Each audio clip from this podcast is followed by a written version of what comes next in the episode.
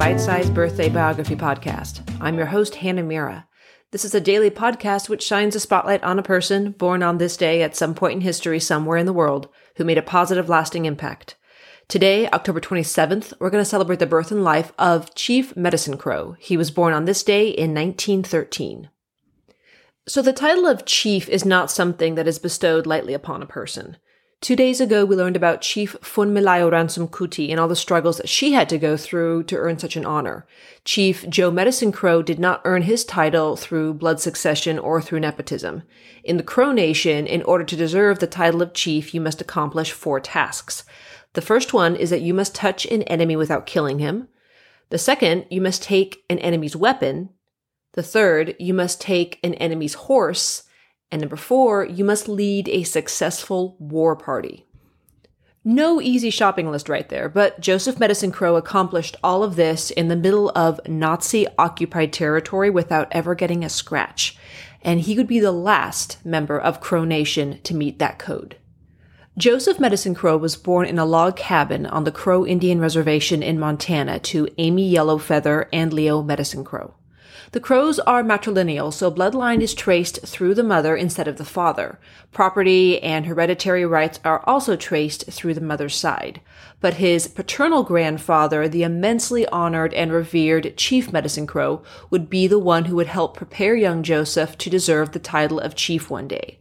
As a boy, he would teach Joseph how to walk through snow barefoot and how to bathe in freezing rivers to build up his spirit and his strength. His mother's step grandfather, White Man Runs Him, was a scout for General Custer and a witness to the Battle of Little Bighorn. As a child, Joseph was enthralled by the first hand accounts that his step grandfather would share with him. Joseph's ability to speak English came in handy when reporters came to interview White Man Runs Him about the Battle of Little Bighorn. These were precious moments in a childhood of hardship and sadness. Many of the tribe's children had been forcibly sent off to abusive boarding schools where white people tried to beat their heritage and culture out of them. Starvation and rampant disease had decimated the tribe, leaving them with less than 2,000 members, and Joseph's family often had to resort to cattle rustling to survive. Joseph was intent on not struggling the way his family was, and after a talk with Chief Plenty Coups, who told him that education will make him equal to a white man, but a lack of it will make him a victim, Joseph leaned hard into academia. He started taking high school prep classes at Bacone College when he was in eighth grade. He finished a double major bachelor's in sociology and psychology at Linfield College in 1938, and he followed that up with a master's in anthropology at USC the following year, with a thesis called The Effects of European Culture Contacts Upon the Economic, Social, and Religious Life of the Crow Indians. He was the first member of the Crow Nation to earn a master's degree. In 1941, while completing a PhD, Warner Brothers reached out to have him consult on the script of They Died with Their Boots On, a dramatic adventure film about the Battle of Little Bighorn, starring Errol Flynn as General Custer.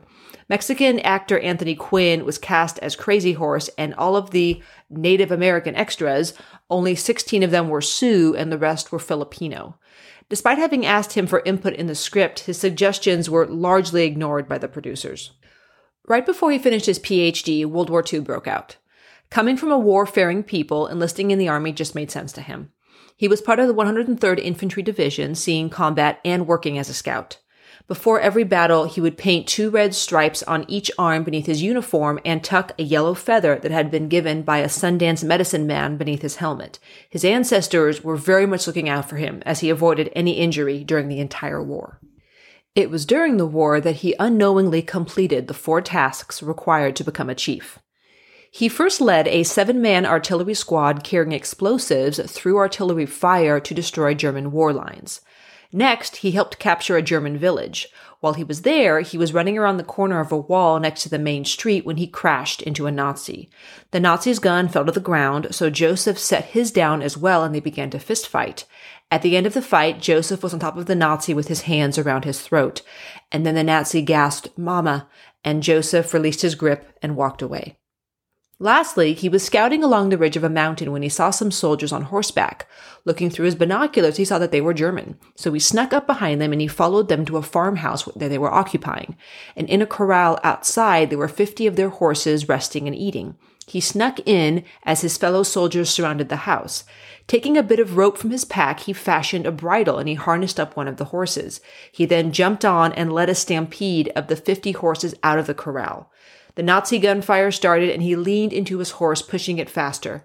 The horses, he recalled, were beautiful specimens and very fast, and he noticed that the horse that he was on was a thoroughbred with a white blaze on its face. And sitting atop this galloping horse in the wee morning hours, tearing along a mountain path leading fifty other horses, felt as close to home as he had been in a while, and he broke out into a crow victory song. At the end of the war, he returned home and recounted his tales to his elders during a tribal ceremony. He told them of his exploits, and they looked amongst themselves for a moment before telling him that he had completed the four deeds. He was now Chief Joseph Medicine Crow. Three years after the end of the war, Chief Joseph was appointed the tribe's historian and anthropologist. All of the stories that he grew up with were crystallized in his mind, making him the last link to the history of the Crow Nation before reservations. He wrote a dozen books on Crow history, served on historical and educational boards, and was able to recreate the Battle of Little Bighorn in writing based on the eyewitness accounts his step grandfather told him as a child. He ended up writing an actual account of the Battle of Little Bighorn, which is the go to for all historical reenactments today.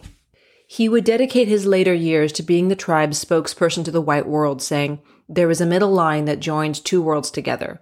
I walk that line and I take the best from each and I avoid the worst. In 2008, when future President Barack Obama was campaigning, Chief Medicine Crow stepped up to him at a Billings, Montana Veterans Center saying, when you get to the White House, remember we Indian people since 1492 have been at the bottom of the ladder in America, and we want you to bring us up to level and recognize us as first class citizens. And because Obama is just that kind of amazing human, he not only remembered him, but he bestowed upon him the following year the Presidential Medal of Freedom. And in his speech, President Obama said, Chief Medicine Crow's life reflects not only the warrior spirit of the Crow people, but America's highest ideals. Chief Medicine Crow lectured and wrote and traveled until his death on April 3, 2016, at the age of 103. He is survived by his son Ron, daughters Vernell and Diane, and stepdaughter Garnet. My sources today were Wikipedia, The Washington Post, PBS, and World Wisdom. Thank you so much for joining me for our birthday celebration of Chief Joseph Medicine Crow. Please join me tomorrow when we celebrate the birth and life of the first woman to run a studio design department, Edith Head. See you then.